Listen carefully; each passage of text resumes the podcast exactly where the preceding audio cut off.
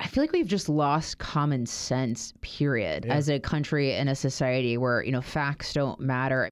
I think we're really just a, a society, and it extends to the media as well, of cowardice, a lack of common sense, and just no morality. Like there's no wrong versus right anymore.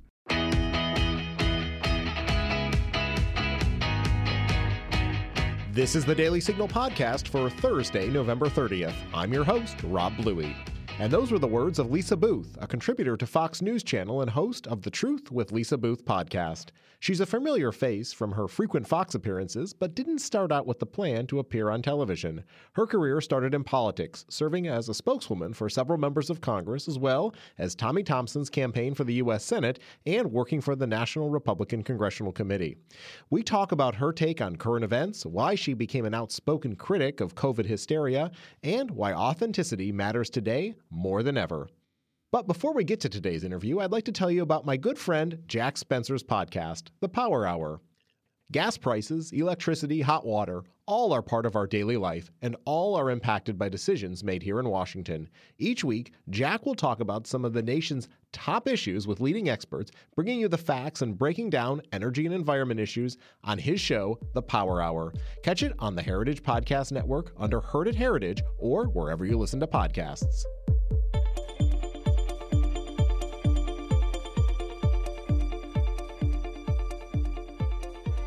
Lisa Boothe is a contributor to Fox News Channel and host of The Truth with Lisa Boothe.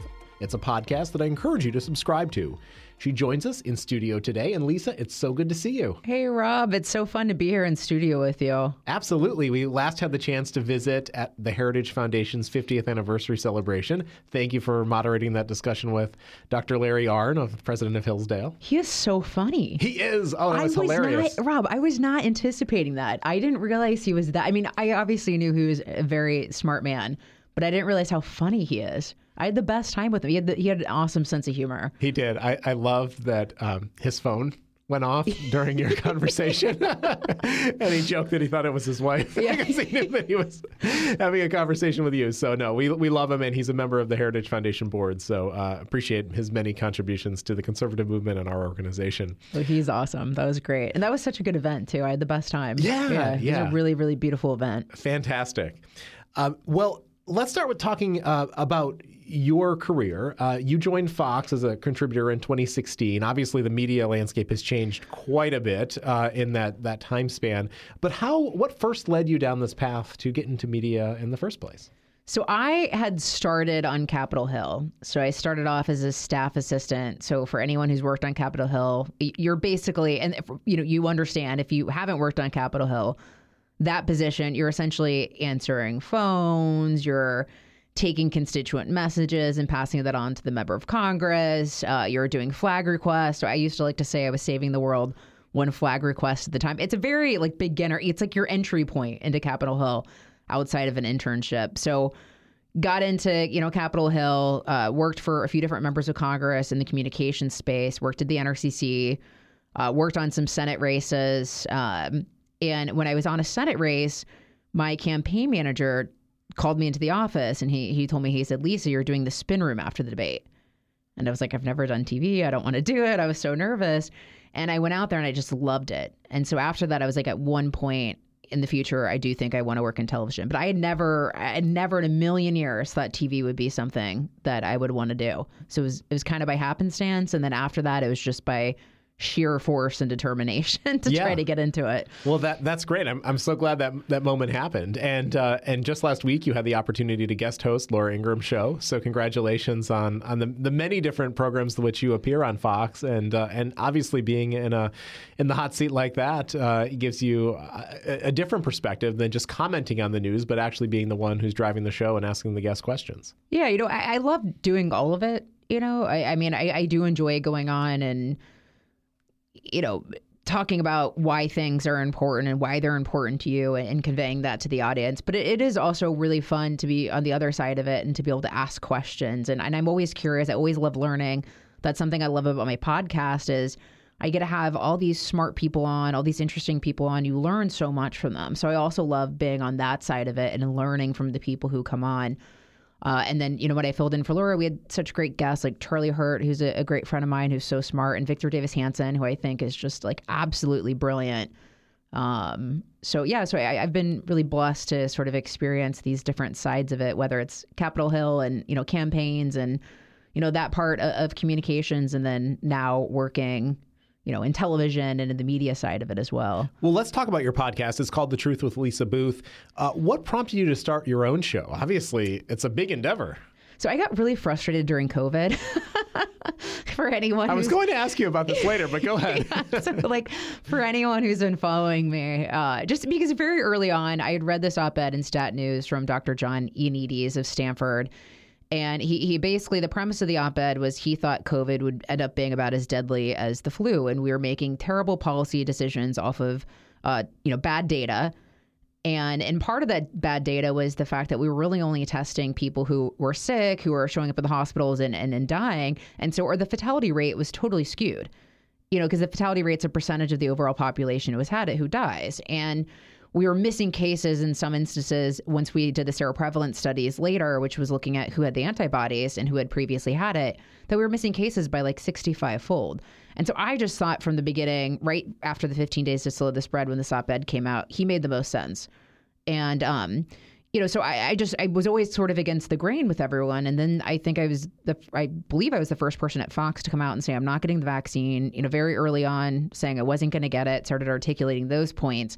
So I just got frustrated that I didn't have my own outlet to have these conversations and interview these types of people and you know to have that space of exploring this other side and ended up being the right side but not at the time it was very dangerous. And so that was sort of what led me to being like you know what? I want to have my own space to have the conversations that i want to have and um, you know even if everyone hates it you know like, even if i'm going to get you know the arrows from all different sides I, I just want my own space to be able to talk about the things that I think need to be discussed. Yeah, no, I mean it's it's so true. At the at the time in 2020, Heritage launched what we called the National Coronavirus Recovery Commission. I remember to, talking to one of the doctors who served on this commission. He uh, actually was a former White House physician who had some of the same points. And it was frustrating because it was so difficult to break through into this media environment, even among conservatives who seemed like they were lockstep with a certain orthodoxy or perspective, and to get them to to think differently or even ask some of the tough questions of the Anthony Fauci's of the world was was tough. Yeah, you know, I, I guess I realized uh, how many people operate from fear mm. as opposed to facts. That was very eye opening for me, and how many people allow themselves to be led by fear instead of being like, you know what, should I be fearful? You know, why should I be afraid? And and really trying to kind of dig in on that. So that was surprising to me, and then also just seeing, you know you see how these different points happen throughout society and you know atrocities and obviously we never got to anything you know really too crazy there. But there were at one point i think rasmussen did a poll and half of democrats or nearly half of democrats wanted to put people like me in camps for not wanting to get the vaccine. And you know there's people trying to make sure that we couldn't live a normal life. You mean you look at even in new york right? New york city you couldn't go out to restaurants and we were in, and then, then you had Joe Biden, I believe it was before Christmas, telling people to avoid your unvaccinated family members and you know the othering of people who didn't want to get the vaccine. And so, I think that was also part of the reason I felt so compelled to speak up during it. Was that I, I just I saw this like ugliness and evilness, and I was like, this is just wrong. And it was also just wrong to to try to fire people for not wanting to get something that one wasn't in their interest if they were young and healthy and they weren't at risk. And then two, once we saw all these breakthrough cases, which just ended up being the norm, not outliers, it also wasn't in the public's interest.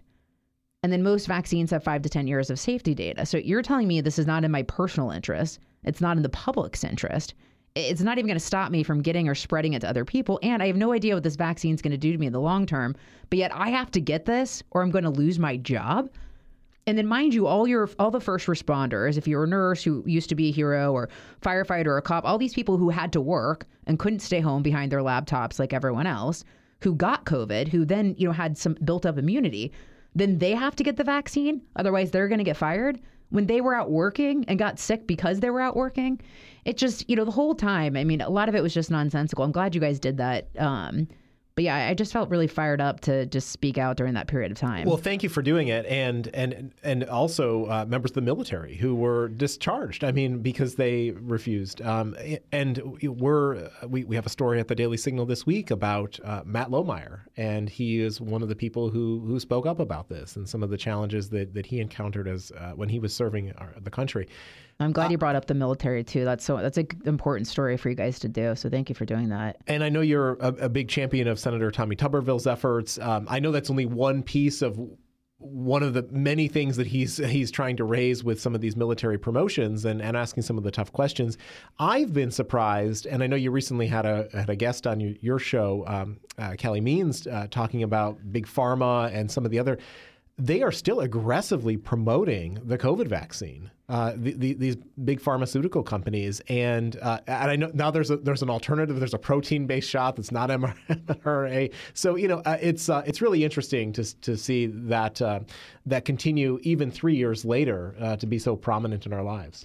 Well, it's strange too because I feel like a lot of it was virtue signaling, obviously, of, of, people wanting to be able to say, no, I'm not like them. I did the right thing. I got the, which, you know, it's not the right thing, right? If you really dig in, but they were told it's the right thing. So this is what they've then decided to believe. I mean, in masks were like that too. You know, I had this couple who lives on my floor. Um, I highly doubt they listen to any conservative media, so they're not gonna they're not gonna hear this.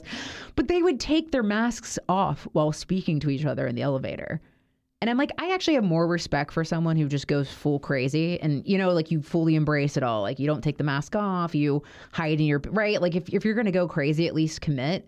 But it was so frustrating to see, you know, people like that, right? Like you're, you're not afraid. You're taking it on and off. Like you have to realize that this is, or I had a guy in my uh, building one time and he, he was going on and on about people not wearing masks. And so I just got so frustrated. I turned to him and was like, do you believe in the efficacy of masks?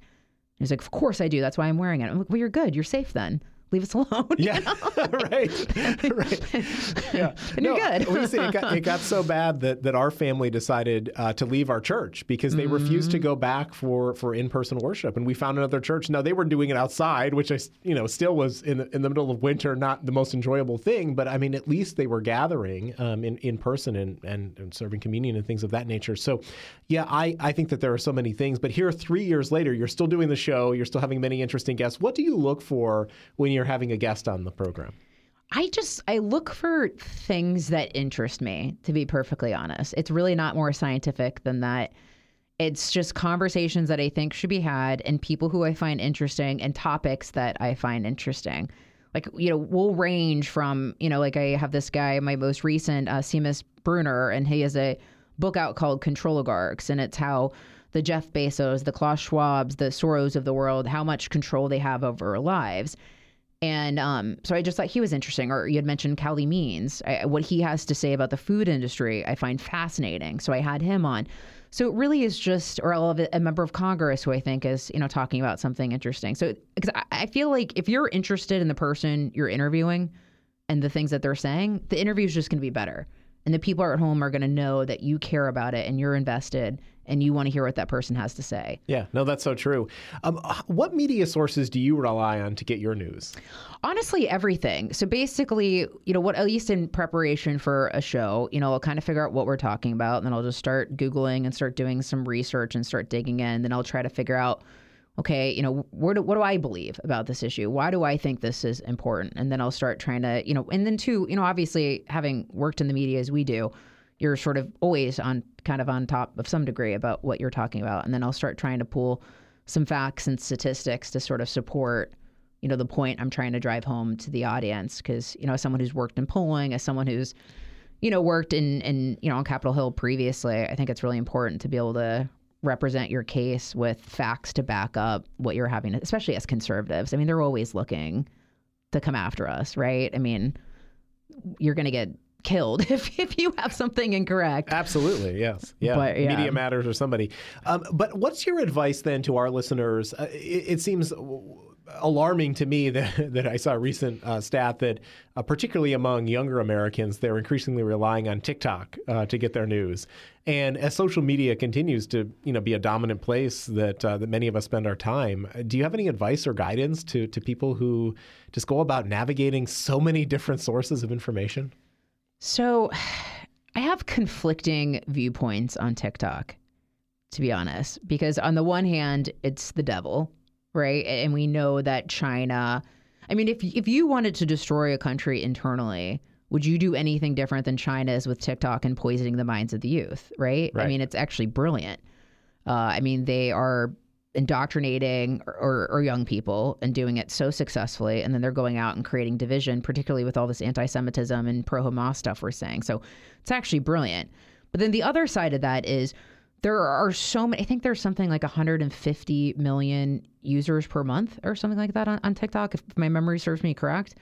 Um, a significant portion of younger people are, are on it, and so the other side of me says, okay, I don't think this thing's ever going to get banned because Democrats rely on it too heavily, um, you know, for, for turning out the vote and, and all this other stuff and getting the message out. So, I mean, to some degree, should conservatives be on it more so that Democrats don't control the marketplace on TikTok and, you know, don't control the ideas and, and the news that young people are saying? And so that's kind of, and I don't know what the right answer is, to be perfectly honest. So this, I mean, the right answer would be, you know, TikTok's bad. It's controlled by China. We should get rid of it. But there's also the logical side of that's probably not going to happen. So then do we just cede this ground completely to Democrats and allow them to have full access to the youth and we're not on there? Yeah, it's. I mean, it's the Vivek Ramaswamy, Nikki Haley uh, question, right? And the the debate that they've been having about this. Uh, I, I, think it's it's a, a, tough question. I mean, I, I firmly come down on the side of ban TikTok and, and and Heritage has staked out that position. So you won't find find myself or, or any of our uh, our brands on on the platform. But I definitely hear the perspective that, that you share, and I have others uh, who I know who are conservatives who are engaged on the platform exactly for the reason you articulated. They don't want to cede that ground to the left. I mean, I'm not on there, but I, I just I, I guess I wouldn't criticize Republican candidates if they get on it because I, I do think that you know that is ripe territory to try to get turnout.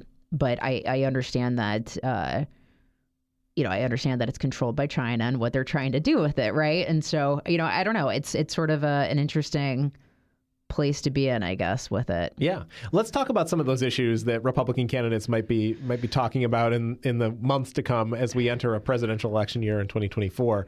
Um, are there particular topics that you feel conservatives are doing a good job talking to voters about right now and others that they could use some help on?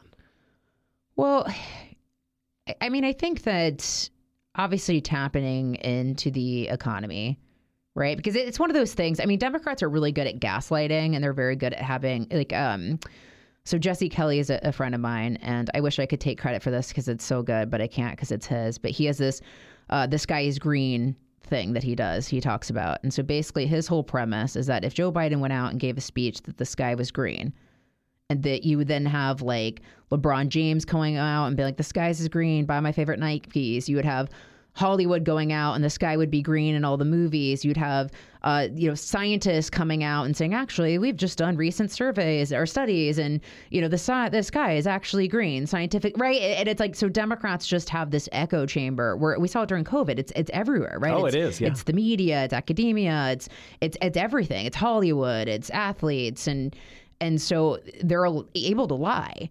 And so I think the economy is one of those things where as much as they want to tell us things are going well, people know it's not, you know, and they know it's not because they're feeling the pit, the pinch financially. They're going to buy gas. They're seeing how high gas prices were, and it, it was previously, you know, much less, right? They're, they're, they're knowing that they're having to put things on credit cards that they didn't previously have to do, and so it is one of those areas where, as much as Joe Biden's going to go out there and try to sell Bidenomics as if somehow it's helping people, people know it's not, and so I, I do think that is at least one issue where you know, it is tangible to say that this is not working, right? There's no amount of lies and spin that's going to convince people that the economy is going well when everyone is feeling it, to, and everyone is feeling inflation.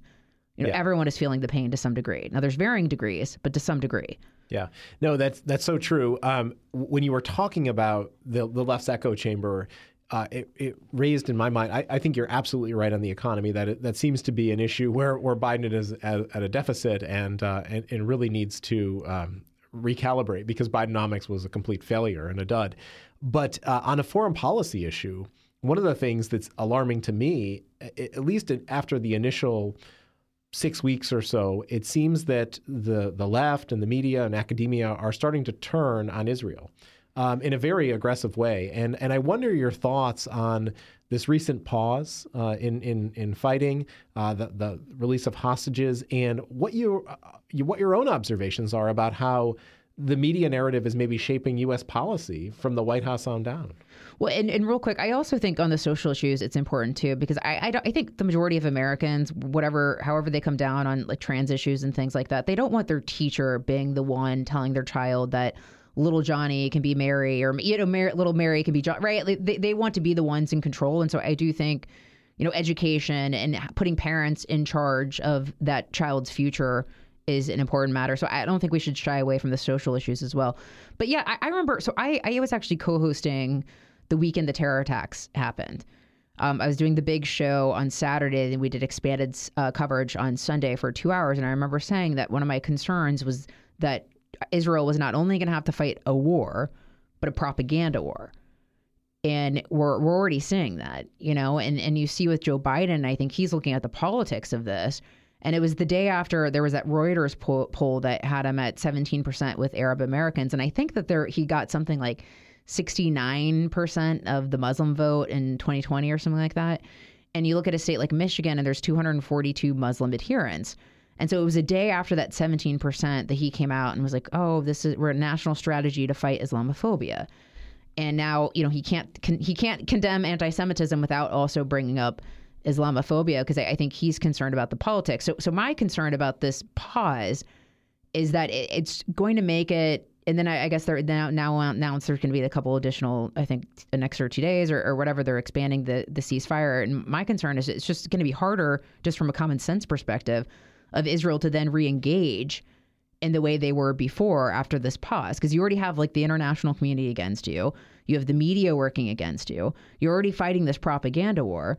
And then there you know and so there's just going to be i think so much pressure for things to stay like this versus israel doing you know completing their overall objective which was to eradicate hamas. So i just i worry a little bit that um you know hamas is wisely and smartly using this as a, a pr move and that's why they took the hostages to begin with I, I, think you're right, and I, and if Israel is committed to seeing that through, it's it it is not going to end this week. I mean, there, this will require, as as uh, Prime Minister Netanyahu has said, months, if not years, of uh, of work on the part of Israel to to finish the job. Well, and imagine, I mean, how just insanely frustrating it would be to be Israel, and you have the most Jews slaughtered in a single day since the Holocaust.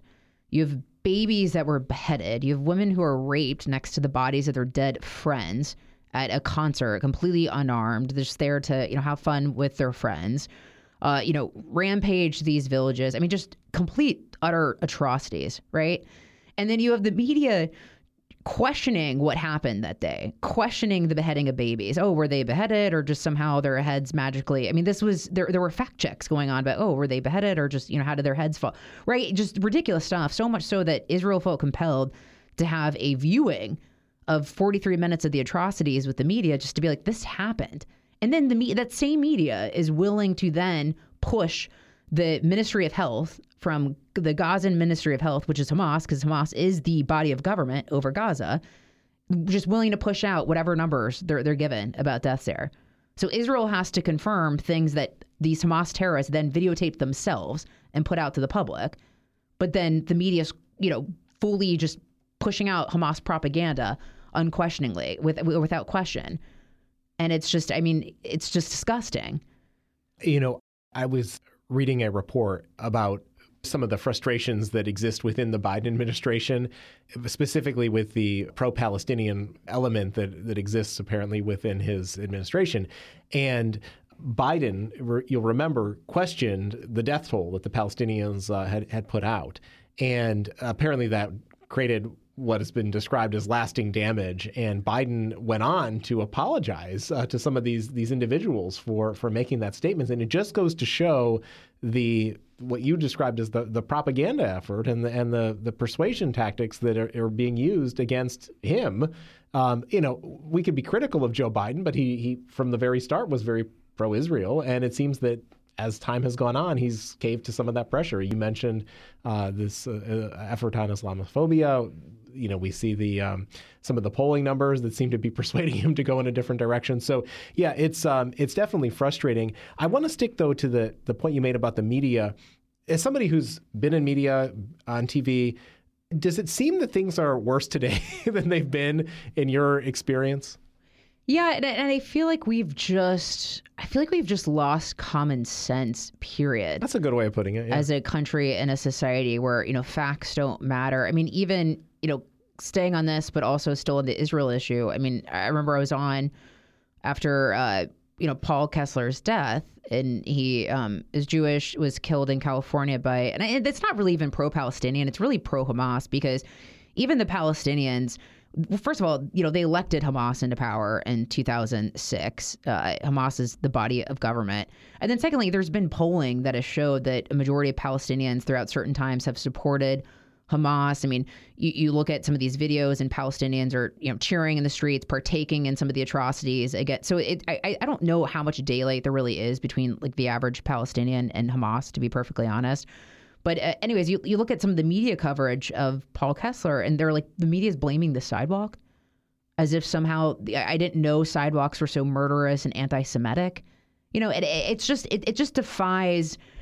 I just I, I think we're really just a, a society, and it extends to the media as well, of cowardice, uh, a lack of common sense. You know, probably just an intentional lying, um, and just no morality. Like there's no wrong versus right anymore. Well, uh, let me um, end on this point because you you told me before the the interview that authenticity was so important, um, and that's what the Amer- the American people fortunately can turn up their BS detector and figure this out. Well, it just so happens that Merriam-Webster said that the word of the year for 2023 is authentic.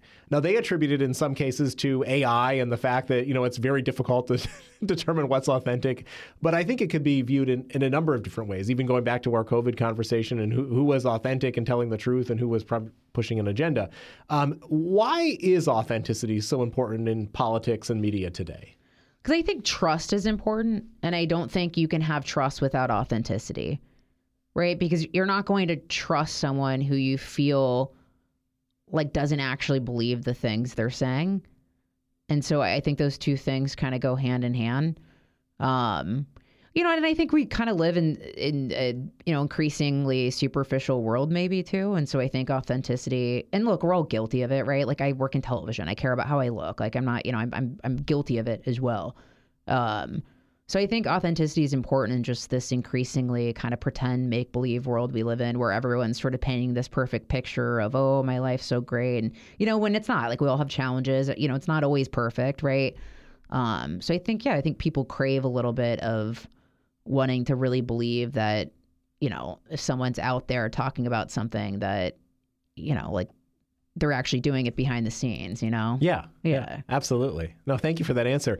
Um, Lisa, what's the best way for our listeners to follow you and uh, keep tabs on what you're doing? Yeah, please. Um, so I never know when I'm going to be on TV. So it's a little bit hard. It's kind of just all over the place. I don't know my, life is just chaos. There's no schedule. But uh, you can follow me on Twitter uh, and Instagram at, at Lisa Marie Boothe. And I, I try to do my best of pushing out when I'm going to be on air, at least for TV. And then for my podcast, it's The Truth with Lisa Boothe. And you can find it anywhere you get podcasts, uh, you know, Apple, Spotify, all of it. Um, and would obviously appreciate people subscribing and taking a listen to that. So well, we'll be sure to leave a link to that and your social media uh, platforms in uh, the show notes. We appreciate you spending time with the Daily Signal today, and uh, thanks for being a friend. Uh, Thank it's, uh, yeah, it's, it's, great to be on with yeah. you, Rob. It's great to be in person too. It is. It's so much better that it certainly is. Lisa Boothe, again, a host of The Truth with Lisa Boothe and a Fox News contributor. Uh, we appreciate you being here and wish you the best in this holiday season.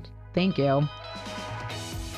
And that'll do it for today's episode. Thank you for listening to the Daily Signal podcast. And be sure to check out our evening show right here in this podcast feed, where we bring you the top news of the day. Also, make sure you subscribe to the Daily Signal wherever you prefer to listen, and help us reach more listeners by leaving a five star rating and review. We appreciate all of your feedback. Thanks again for listening and have a great day. We'll be back with you at 5 p.m. with our top news edition. The Daily Signal podcast is brought to you by more than half a million members of the Heritage Foundation. Executive producers are Rob Bluey and Kate Trinko. Producers are Virginia Allen and Samantha Aschieris. Sound design by Lauren Evans, Mark Guiney, and John Pop. To learn more, please visit dailysignal.com.